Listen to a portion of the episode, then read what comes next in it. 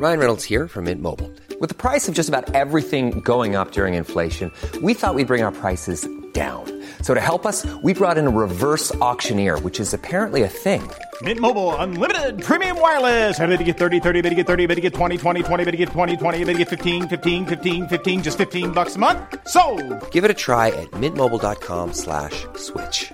$45 upfront for three months plus taxes and fees. Promo for new customers for limited time. Unlimited more than 40 gigabytes per month. Slows. Full terms at mintmobile.com. Please take your seats quickly, ladies and gentlemen. Thank you. Hello, ladies and gentlemen. Welcome to the Passing Shot with Joel and Kim, sponsored by DownloadTennis.com. On today's French Open semi-finals catch-up, Rafa Nadal wins as Sascha Zverev is forced to retire, Casper Ruud defeats Marin Cilic for a maiden slam final. and Iga Swiatek sets up a showdown with Coco Gauff.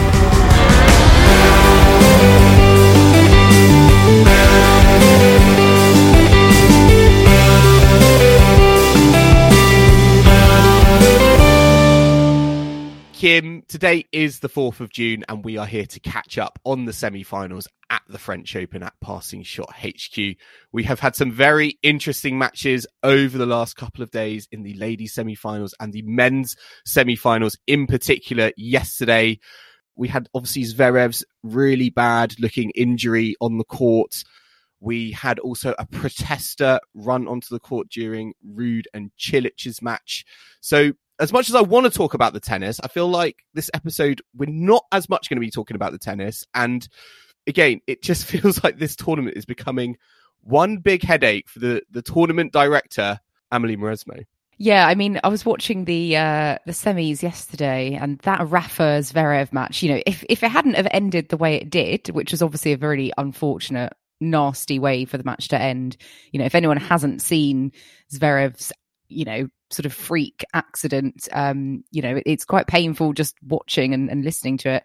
Um, but that match was, you know, three hours. They hadn't even finished the second set, so you know, Cilic and Ruud must have been preparing to basically play a night match, although they weren't scheduled as the night match because it was potentially going to be, you know, the, the longest match of the tournament. I mean, I was just sort of thinking, I, I don't think I've ever seen two sets of tennis that have been as long No. as, as either of those. And I mean, It wasn't we- even two completed sets. No, it were- wasn't. I still mean- going into a tiebreak, and yeah, it was. uh you know, you, you don't ex- you don't expect that. I mean, it shows, I think, how slow the conditions were. They were they were playing under a roof due to the the weather conditions outside. But the fact, Kim, that Nadal Zverev was longer than Ruud Cilic in its entirety, I think tells you how attritional, how much of a physical battle that match was. And we only had two incomplete sets of it. Yeah, it was it was really up and down. You know, Zverev got off to a, a cracking Mm. start, was playing really, really great tennis, and uh, you know, arguably should have won that first set. But Rafa was able Oh, to time.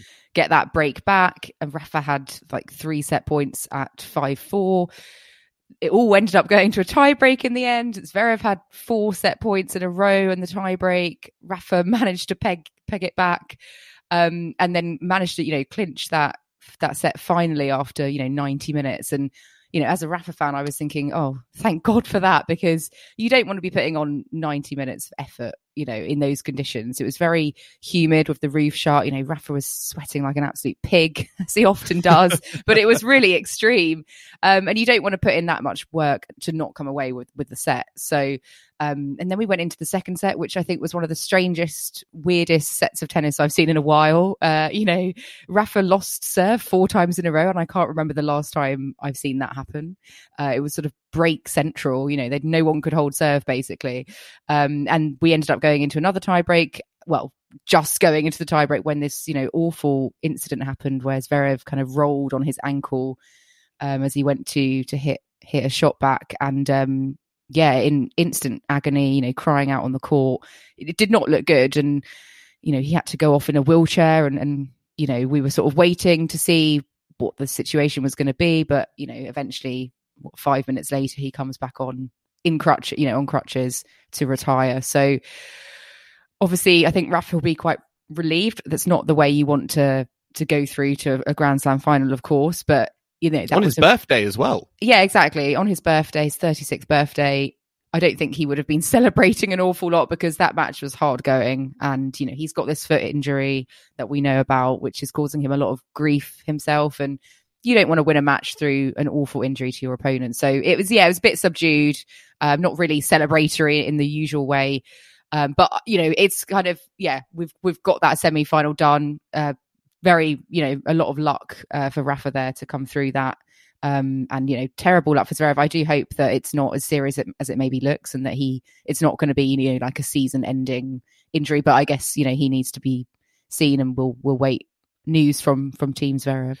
Yeah, it was uh, not it was not good to see. Um, it was obviously very, I think, upsetting to see. Uh, you know, such a such an amazing. You know, there was really good quality tennis being played, and it was just very abruptly cut short. And it doesn't feel like we normally we ever really get these high profile you know retirements mid match because of injury um you know i always the sort of when i was kind of watching it i felt that the you know, it reminded me first of all of uh, Bethanie Mattek-Sands at, at Wimbledon, the the when she injured herself and she kind of cried out in pain, and, and you could see in, with Zverev that you know he was in trouble as soon as he went to the ground. You know, he was rolling around in the dirt.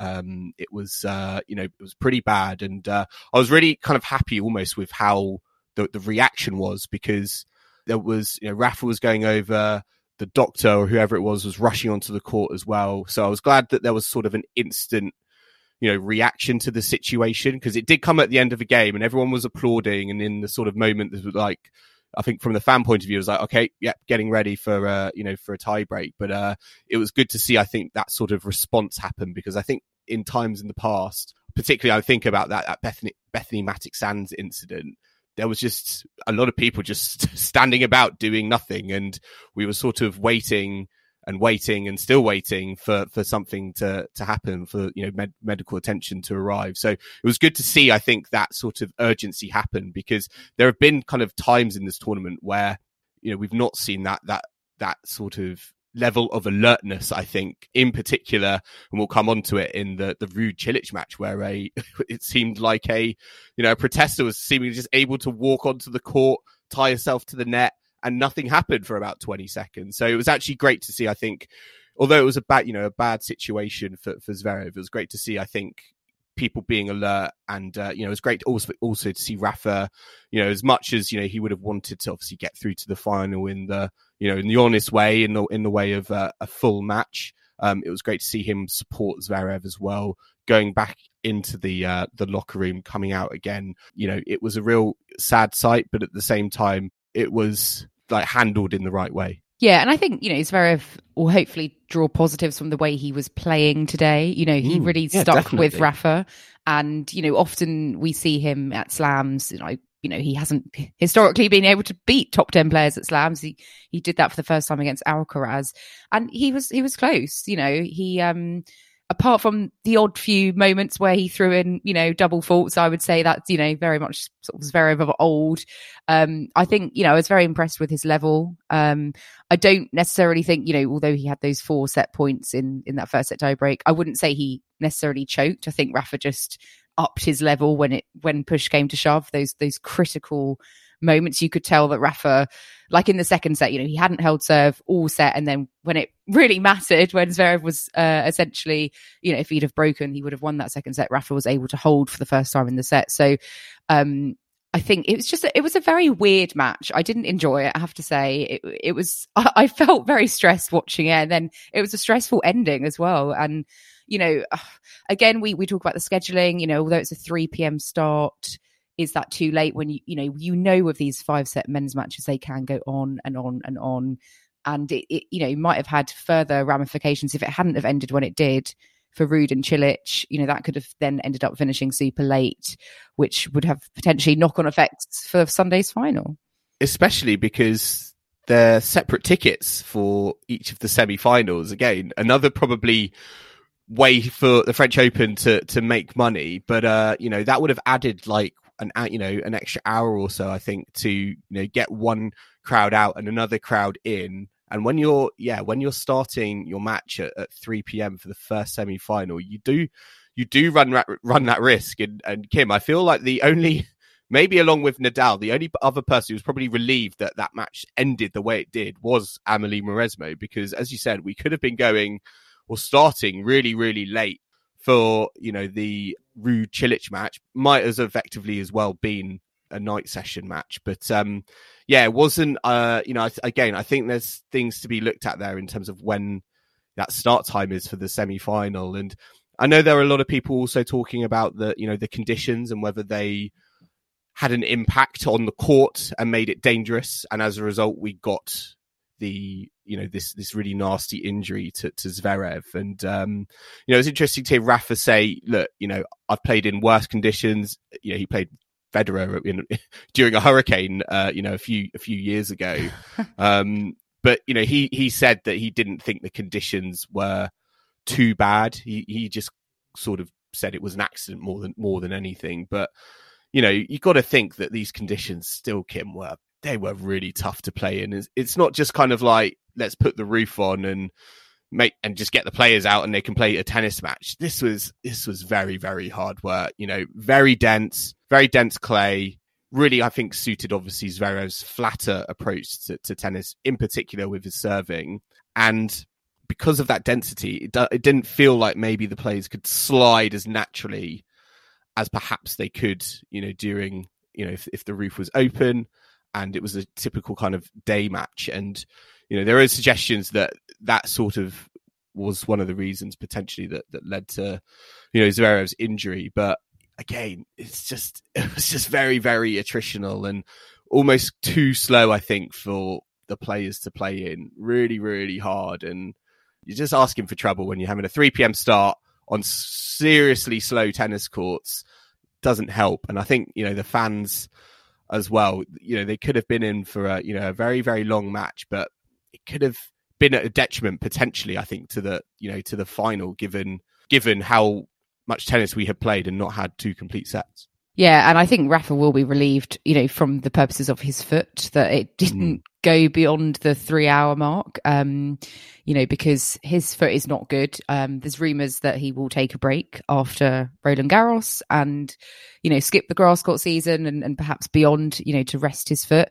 Um, you know, of, of, course, if he does win on Sunday, you know, he, he would have won the first two slams of the year and people were saying, oh, but he could, you know, have the potential to, to get the calendar year grand slam. But, you know, Rafa's come out and said that at the end of the day, the foot is the, the main thing. Like he said, he would actually prefer to lose Sunday's final if it meant that, you know, he could get a new foot and essentially get rid of this pain that he's in and, and enjoy his life with, with a, a new foot. But, um, you know, obviously he's going to be going for the title, but it puts into perspective, doesn't it, how much mm. of an mm. impact this injury yeah. has on his whole life.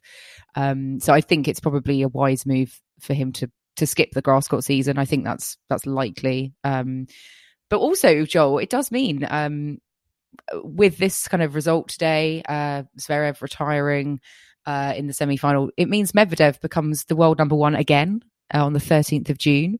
Uh, but it also means that Zverev goes up to, to two in the world. Uh, obviously, Medvedev's not able to play Wimbledon because of the ban on Russian players. So if Zverev is able to play at Wimbledon, if his ankle has recovered, which we'll, we'll have to wait and see, it means he would be the top seed there at Wimbledon, which will be sort of a, an interesting change of, of, of events. But um, yeah, so changes in the rankings.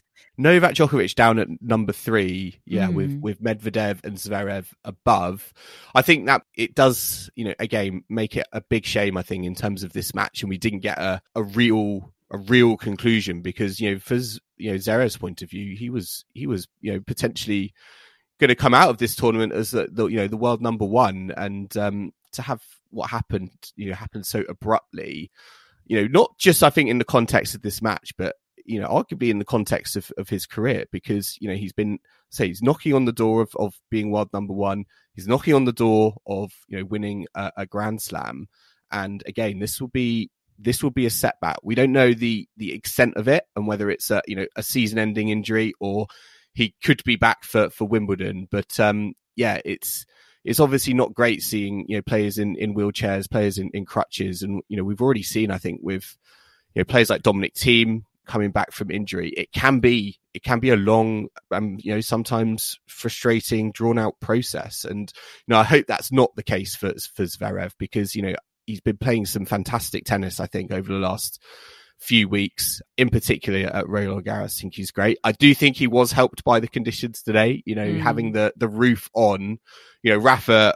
You know, we know Rafa is like this is not you know this is not conducive to, to my play, but I certainly think it helps Zverev. And again, I do think there are questions about how the the roof is used in terms of the fact that they have it and you know with with Wimbledon this you know this this topic came up a, you know a few years ago around you know, is is Roland Garros an outdoor tournament or is it not? Because you know the roof stayed on for you know the whole obviously the whole match, but it obviously could have been drawn back as the with as the weather got got better, and um, you know I think there are, are questions there in terms of yeah, what is the role that the kind of the, the roof plays? Because I I just think that as much as I think Roland Garros is not a a night tournament, shouldn't maybe have evening sessions. I also just think that you shouldn't have the roof on when it isn't needed. And for me personally, an ideal situation, if you can take the roof off in a way that doesn't affect the the match as too much or or leads to such a long delay,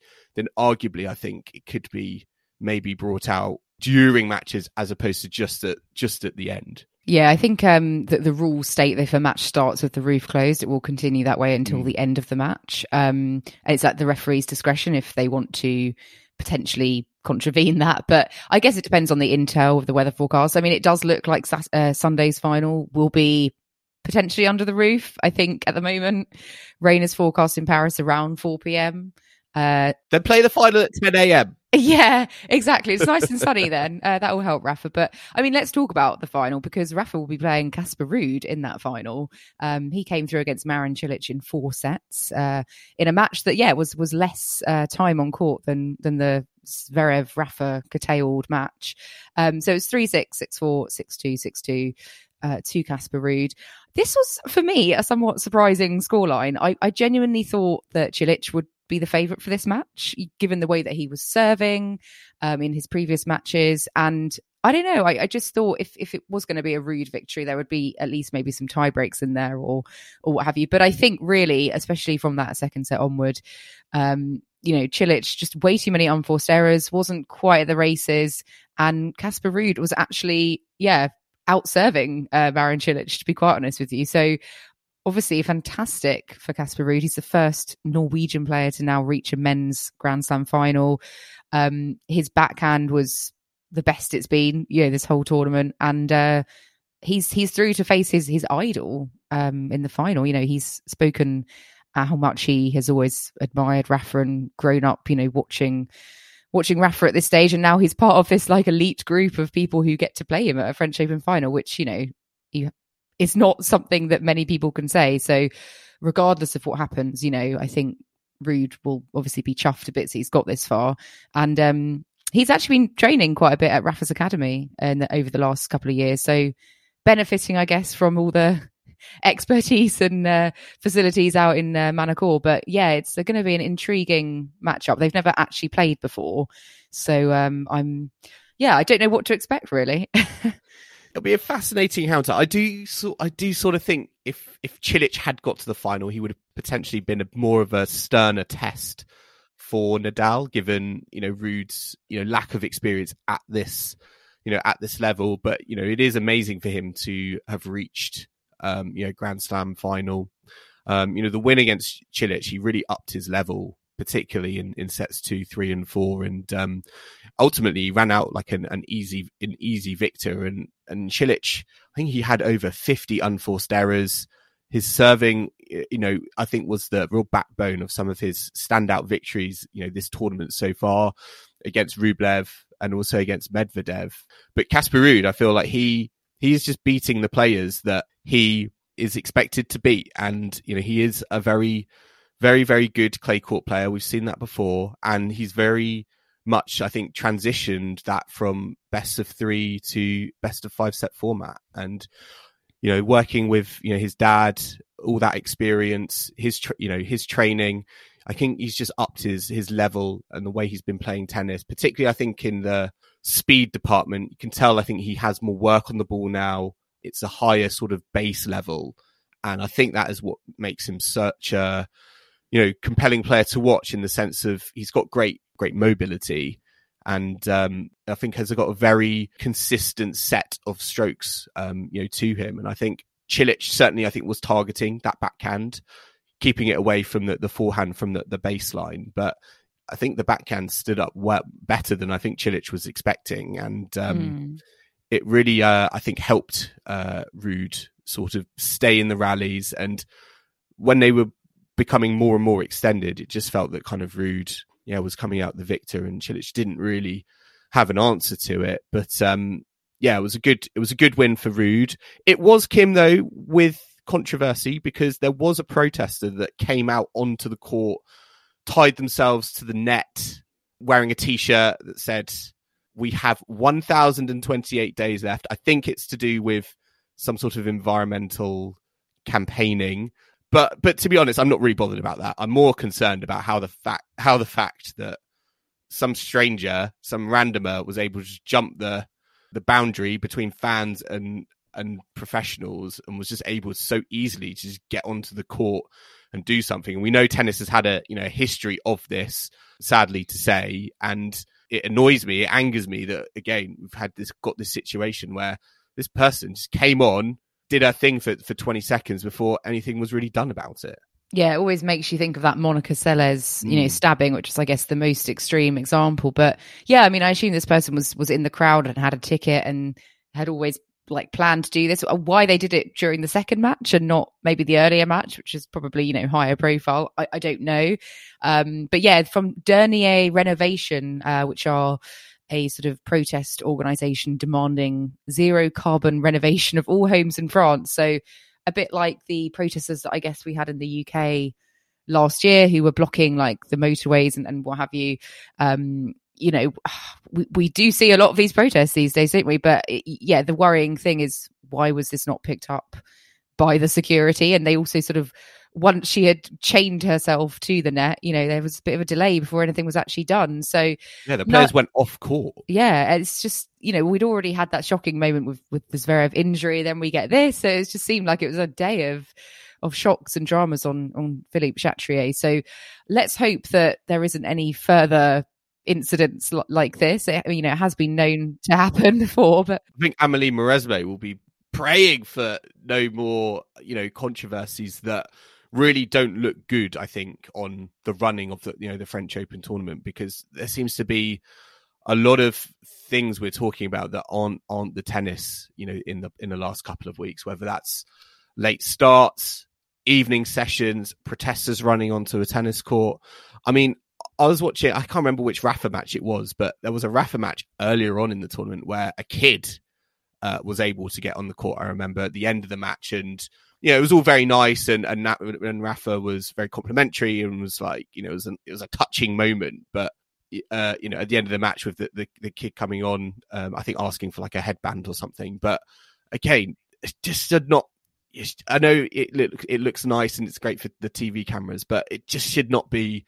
It just should not be happening because who's to say that person couldn't be some deranged fan or or have a you know maybe even dare I say a weapon on them or, or, or something like it, it, just should not be happening and I hope that they do bulk up security for the you know the final I think they're going to need to be more alert in terms of what happens I think it was a bit strange that she chose the Cilic Ruud match I mean I don't know if she felt that you know, oh, this match was boring. Let's make it interesting. Let's do, let's do, it here.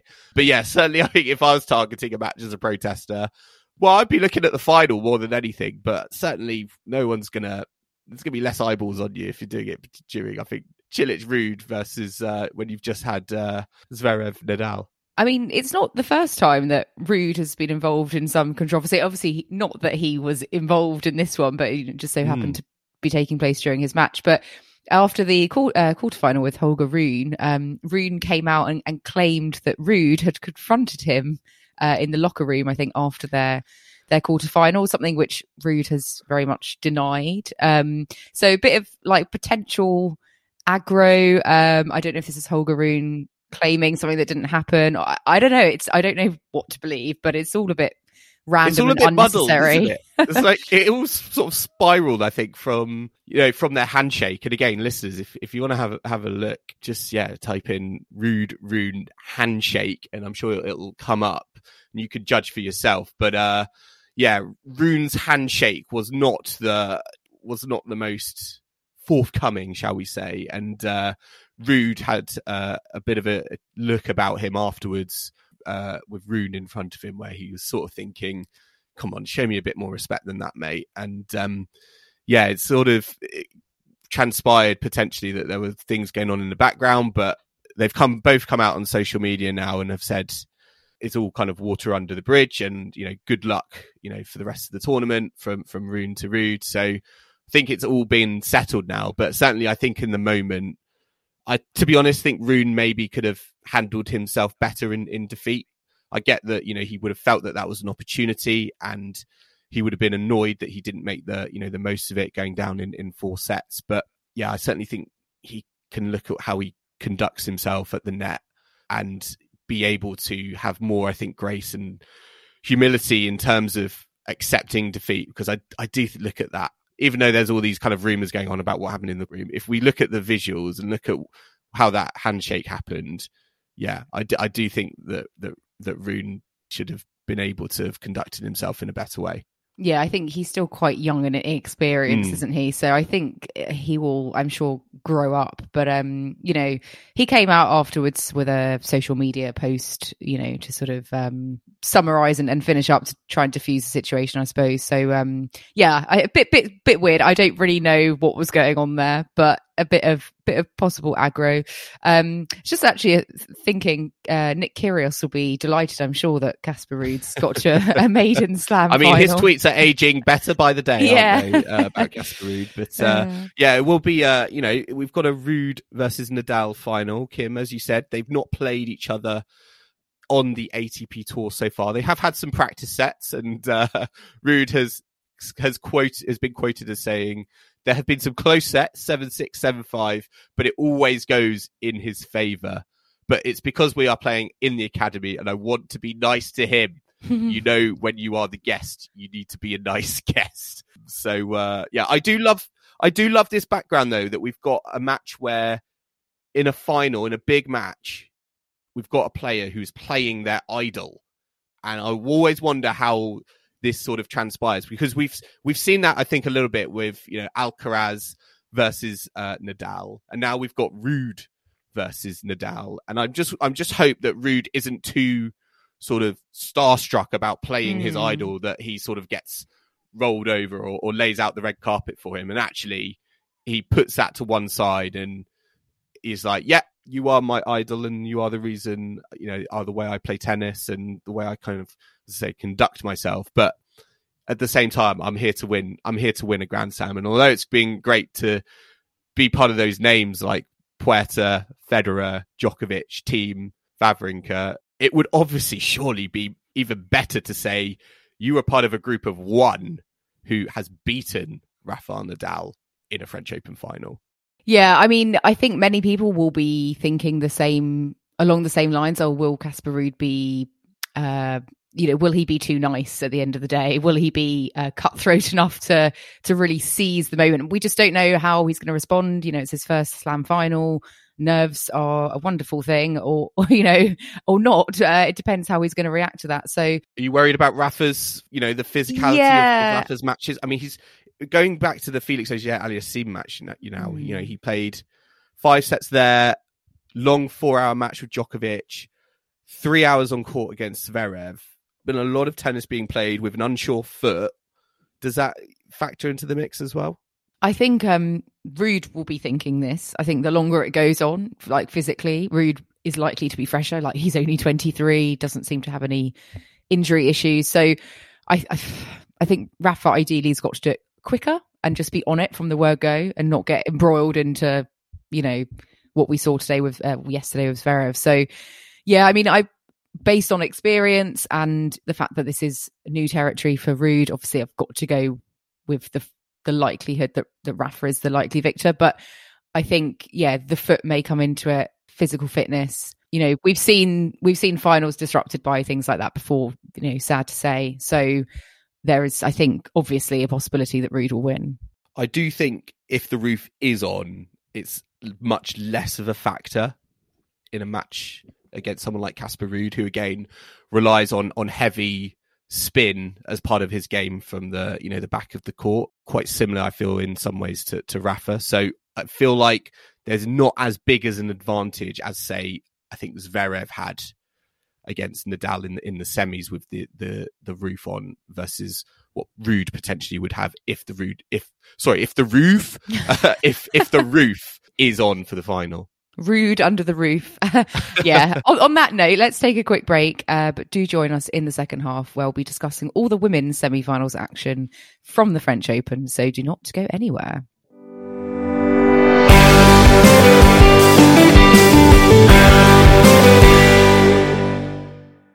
Welcome back to the Passing Shot with Joel and Kim, sponsored by downloadtennis.com. And now we're going to move on to looking back at the women's semi-finals from Thursday, uh, which saw both Coco Gauff and Iga Swiatek make their way into the final for a showdown later on today as we're recording this. Um, let's start with the Swiatek match because she dispatched Daria Kasatkina uh, for the loss of just three games. Uh, it was quite one sided after those kind of first initial games.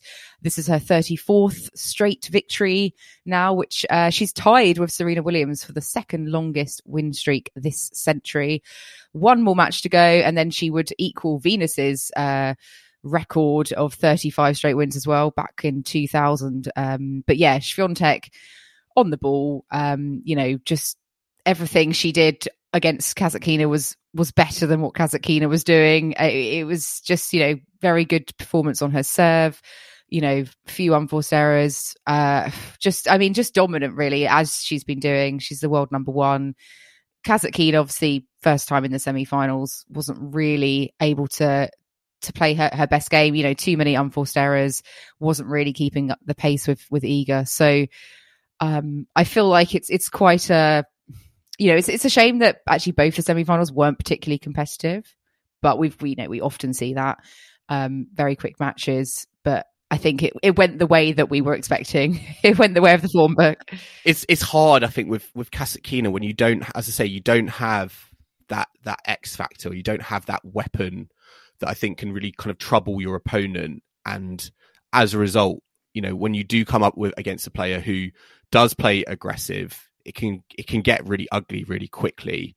And I think you know this is what happened in you know in this match in the in the semi final in the sense of like consistency and getting the ball back in, shot positioning, placement, all that can work really really well for you. But can it win you a Grand Slam? And I still don't think it can. It could get you to a semi final, you know, and Kasatkina has proved that. But at the end of the day, you're probably going to run into a player who, when they are playing their game and their way, and you know they're looking to hit winners, and their game is more based on clean striking from the back of the court, aggression.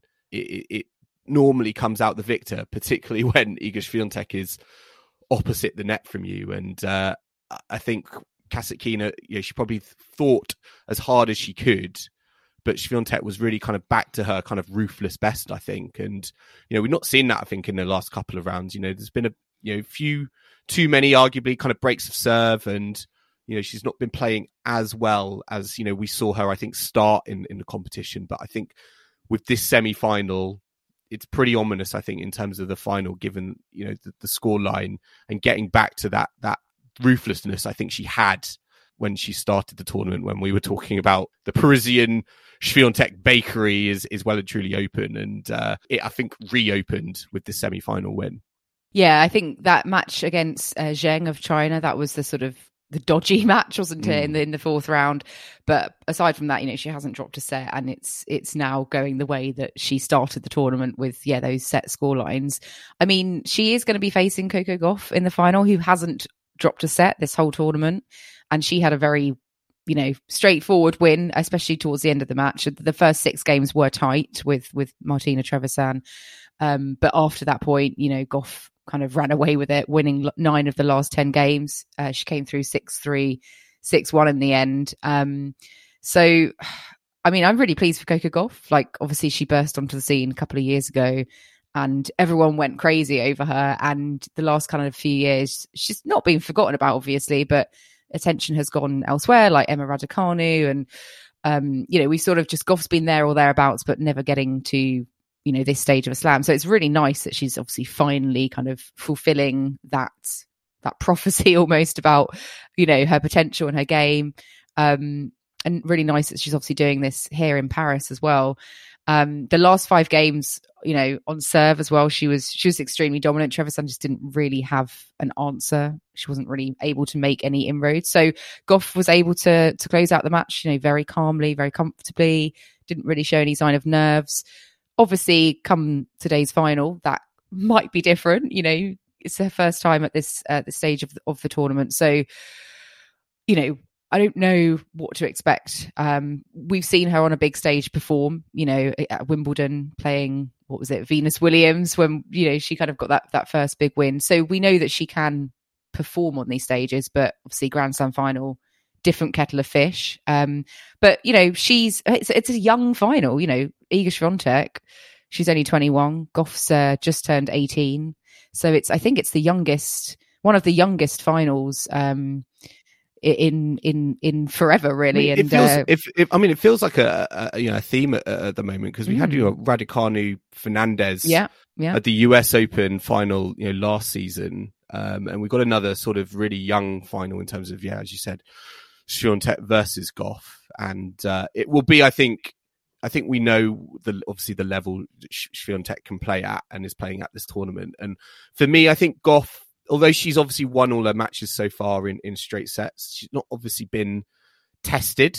Mm. Um, you know, she's not come up against. Uh, I don't think she's come up against a real top seed in the in the tournament, and you know, this will be the first time that happens. Um, you know, in in the final, and although she's had a few, you know, tuss, you know, tight tussles for periods of time during her matches this tournament, you know, you think with Swiatek today that is going to be you know the situation from the very first point and this is going to be a real it's going to be a real battle i think for for gauff in terms of not just how she handles the the moment and the situation but i think more importantly how she handles the player across the net because the player across the net across the net from her is 8-1 in finals has not lost a set in a championship match in more than 3 years.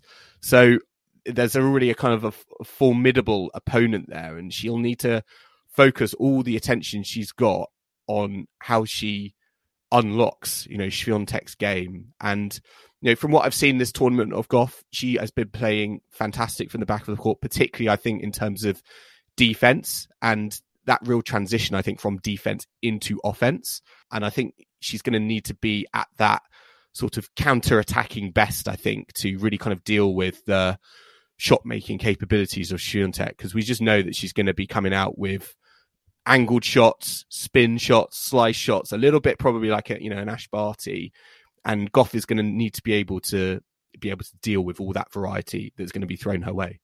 Yeah, I think you know the difficulty with playing Swiatek is she doesn't really have many like obvious flaws in her game. Like she's mentally tough. She's she's got all the kind of um you know she's got the, the entire game on the court really great variety and you know they've played twice before. Swiatek's never lost a set to Gauff. Um, I think they first played in Rome last year on the clay. Um, and then they also played in Miami this year. So um, both cases, Swiatek beat her to go and then to go on to win the title. And obviously, she's going for her sixth straight title. You know, thirty fifth match win on the trot. I just think, you know, everything points to a Swiatek victory, but uh, the only thing could be, I don't know, she might just suddenly have a bad day with with her nerves and um, the, all the expectation and the pressure. But we haven't seen her in finals kind of succumb to, to nerves. Like No. in finals, she's incredibly dominant. You know, she barely loses games. So I've I've got to go with a Swiatek I mean, victory. Kim, head head and heart is, yeah, is, is Iga Swiatek. It would be a real, I think, turn up for the books if, if Coco Gauff win. I think it's it's not a surprise for me to see Gauff in a French Open final. I think that No. game is very, very well suited to the clay, and I have no doubt she will be in Grand Slam finals in the future. But it is very, very tough to win. I think a Slam final on your debut.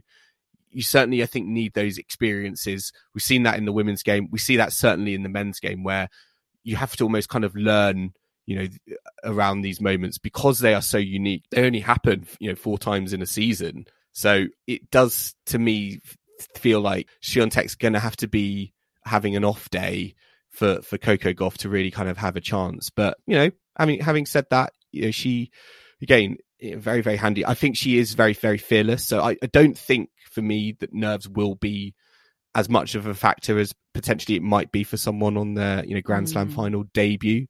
But um, I think she's going to relish the the opportunity and the moment. You know, her and her uh, her team have been, you know, obviously been building for this. And yes, she announced herself at, at Wimbledon a few a few years ago. But with this final, I think it just shows that the improvements that she's made. Also, how open I think that you know the women's draw is. But you know, making the most of that opportunity, getting to a final. You know, she might think about this being like, it's never going to have been easier for me to get to a Grand Slam final. So I need to make the most of it. And yes, Iga Swiatek is is the ultimate like boss battle, like the final, like a video game. She's like the final boss, but she's not going to have a better opportunity going in fresh, going in confident with the way she kind of closed out that that semi final against Trevisan. It's still, I think, all to play for. Yeah, and obviously she is actually a Roland Garros champion already. She won the juniors here four Mm. years ago. So So she's in the doubles. Yeah, she yeah, we haven't even spoken about this. She's in the doubles final as well, which weirdly happens quite a lot at Roland Garros. Like Krejcikova last year won both, I think, actually. So I mean, let's hope Coco Gauff wins one of the finals, uh, at least, because I think it's not nice to be runner up twice over. Um, I mean, let's talk about the women's doubles because one of my favorites, Caroline Garcia, is in the final. She is the opposition along with Mladenovic. So they're back together as a team. Obviously, it's going very well. They've won this title before, but yeah, they will have Coco Gauff and Jessie Pegula to contend with. So um, that's tomorrow after the well before the men's final, early in the morning. Um, but yeah, hopefully Coco will get at least you know one winner's trophy potentially. Yeah, it's, it's interesting because Gauff Gauff is playing with Pegula because she normally plays with with McNally. yes. Um, but I, I, for whatever reason, that is not happening uh, here. And they had an all an all American double semi final against Madison Keys and Taylor Townsend. So yeah, Americans do well. American women were doing very well this sort in the singles and the doubles. Yeah, Gauff does have a shot at, at you know at, at the singles and doubles. That would be very it would be amazing if that happens. But as you said, Mladenovic and Garcia, that's going to be quite tough with the uh, with the French Open crowd as well. Yeah, and we do have the men's doubles final today as well. A uh, bit of a, I would say, not a random final because there's some real doubles specialists Mm. in there. But uh, Ivan Dodig and uh, Krajicek, who's the uh, Austin Krajicek of America, against Rojer, who's a very much a stalwart of the doubles circuit, and Arevalo Gonzalez. So that will be happening after the women's final. A bit of a shame that Joe Salisbury got knocked out. Um, I think in the quarters as did um, Neil Skupski. But um, yeah, no British representatives this time round in the men's doubles. But uh, yeah, an interesting an interesting lineup with with the two we've got uh, in the final. So Kim, before we before this episode is out, we're going to go and do some more predictions. Terrible predictions. Swiatek Gauff and the men's doubles final as well. Who have you got, and in how many sets? I'm going to go with Rojer for the men's doubles and Arevalo. Okay. Uh, I think that will go three though. A lot of the doubles matches uh, have been Mm. going uh, three sets. Um, so um, and then let's do women's doubles. I'm I really want Garcia to win, so I'm going to go for uh, Caroline Garcia and Mladenovic for that one.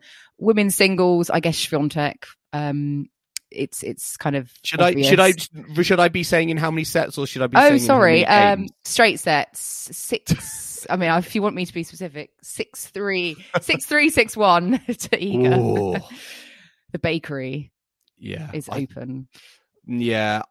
I, I, uh, as much as I want to say Gauff, it's just not. I just can't. There's not any part of me that can rationally defend that argument. So I'm going to have to say Swiatek. Swiatek in two, but I think it will be a tight two, like a maybe like a seven six seven five. Hopefully, Really? sort of match. Okay, Yeah, interesting. yeah, interesting. Yeah. I'm, I'm backing myself. Maybe Well, Um, I I had a shocker with predictions the other day, so I don't know why I'm questioning yours. I mean, what about the men's final? We've alluded to generally what we think is l- the likely outcome, but I mean, I'm I'm going to go with Rafa because I think mm, you know history says that, but I I I just I don't want to tempt fate, basically. But obviously, I would love him to win. Um, but it, it could be. I think it's going to be tougher. I think it'll be tougher than people might expect. yeah, I, I'm going to say Nadal in four. I think obviously that first set is going to be massive for Ruud. I think Yeah. there's going to, you know, you, you feel like if Nadal wins a, a like a tough first set, 70 minute plus or whatever, it feels like you know it could it could be like a seven five six three six three like sort of match. But if if Ruud wins that first set, then I think obviously we've got a game on our hands. But yeah, I'm, I'm backing Nadal to make history once again, and I've got Nadal in four. Okay, well, we'll be back uh, after the finals to review what did what did happen. Hmm. Um, But Joel, we've also got you know Surbiton going on. You, you saw. Andy Murray yesterday, so you, you were out Coco um, on, on as well. grass. Yeah, the other Coco. Um, exactly, so that's all- exactly, exactly. that's all happening. So we will be updating everyone on, you know, Andy Murray uh, updates as and when. But uh, yeah, did you have a good time out on the grass yesterday? I think you met some of our li- some of our lovely listeners. You met, yeah, shout out to shout out to Caroline, one of our listeners. Had a good chat with good chat with her about the uh, the tennis, and uh, yeah, great to great to meet listeners of the show. But um, yeah, it was a great match between Murray and Nakashima. I mean, that's a real, I think, ATP level match. So it was a real kind of bonus, I think, to see that in a quarter final at a, at a challenger event. Um, Murray looking very very good, in particular on his serve. Got him out of trouble, I felt, a, a few times. Also great to see as well. We saw uh, Jodie Burrage versus Buzarnescu. It was a bit of an unfortunate end for, for Buzarnescu because she went a set up um, and then had to retire earlier on in the second set um, to Burrage. So Burrage got through to the, the, the semi-finals. It was all a bit odd actually because there was no kind of yelp in, in pain like Zverev. She she just sort of turned, did the splits, and I think she instantly knew something was wrong because she walked to the she walked to her um, chair. Trainer came out, assessment, medical timeout, came back for a few points, but it was just was not happening, and uh, offered the handshake to Burrage. So Burrage in the semi-finals, along with with Rodionova, I think, and Coco Vandeweghe and Alison Van Uytvanck. So you know, Coco, I just feel with her experience, surely she's going to be the she's the fav- the favorite to to win of the four left. But uh, yeah, really, really nice day out, really nice tournament. Listeners, if you're you know in the UK and you want something a bit different from the uh, you know the traditional events, I certainly think the Surbiton Trophy is a, a nice one to to have a look at. It's so great, I think, to just get up up and close to all the action. There is a there is obviously a show court, but you can really get close to to some of the players. And as I said, there are some high profile players there who've you know been been there, done that. Um, you know, Coco Vandeweghe was on on the outside courts, and she was. You know, she's been in the US Open Grand Slam semi-finals, so it was amazing to to see these players up close, and it's a very nice and, and chilled and, and friendly atmosphere. So uh, yeah, I would recommend if you uh, ever get the opportunity. Yeah, the centre court also is is massive in the sense they've got all this Yeah. open space around it. It's um yeah, it's it's interesting. But yeah, it's a lovely little tournament. Um I've always enjoyed going there, so definitely recommend it. But um yeah, we'll be back on Sunday evening to catch up on all the finals action from this weekend at Roland Garros and see what Andy Murray can do down in Surbiton as well. Yes, listeners, I hope you've enjoyed listening to this latest episode of The Passing Shot. Remember to subscribe to us on whatever device you listen to us on. We are on Apple Podcasts, Spotify, and all good podcasting platforms out there. You can also listen to us on the downloadtennis.com app. And if you like what you're hearing, then make sure to leave us a rating and comment on Apple Podcasts or Spotify. And you can follow us on social media. We're on Facebook, Instagram, and Twitter at Passing Shot Pod. So do give us a like and a follow if you don't already. Let us know any queries, comments, or feedback that you may have. And if you prefer, you can reach us via email as well, passingshotpod at gmail.com. And don't forget to check out our website, www.thepassingshot.co.uk. and we will be back on Sunday evening at Passing Shot HQ for our finals catch up, our final round by round of Roland Garros. So I hope you can join us for that. But in the meantime, it's goodbye from Kim Goodbye. and it's goodbye from me. We will see you again soon.